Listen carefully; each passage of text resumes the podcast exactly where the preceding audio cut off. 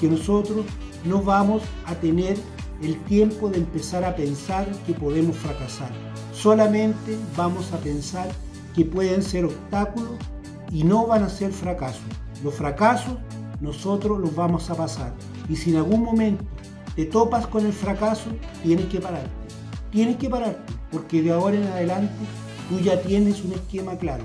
Y si tú en algún momento te llegas a equivocar, también tienes que tener la claridad para poder lograr empezar con tu emprendimiento y empezar nuevamente a expandir tu mente. Hay tantas posibilidades que existen porque tú de ahora en adelante no te puedes volver a caer o si te caes tienes que pararte.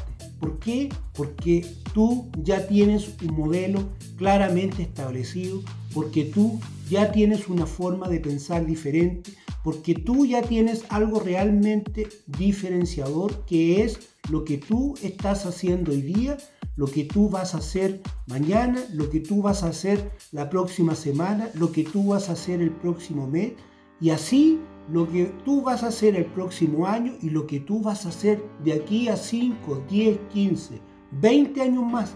Por eso es importante que siempre nosotros tenemos que tener en cuenta esos pequeños detalles. Esos pequeños detalles al final son grandes e importantes detalles.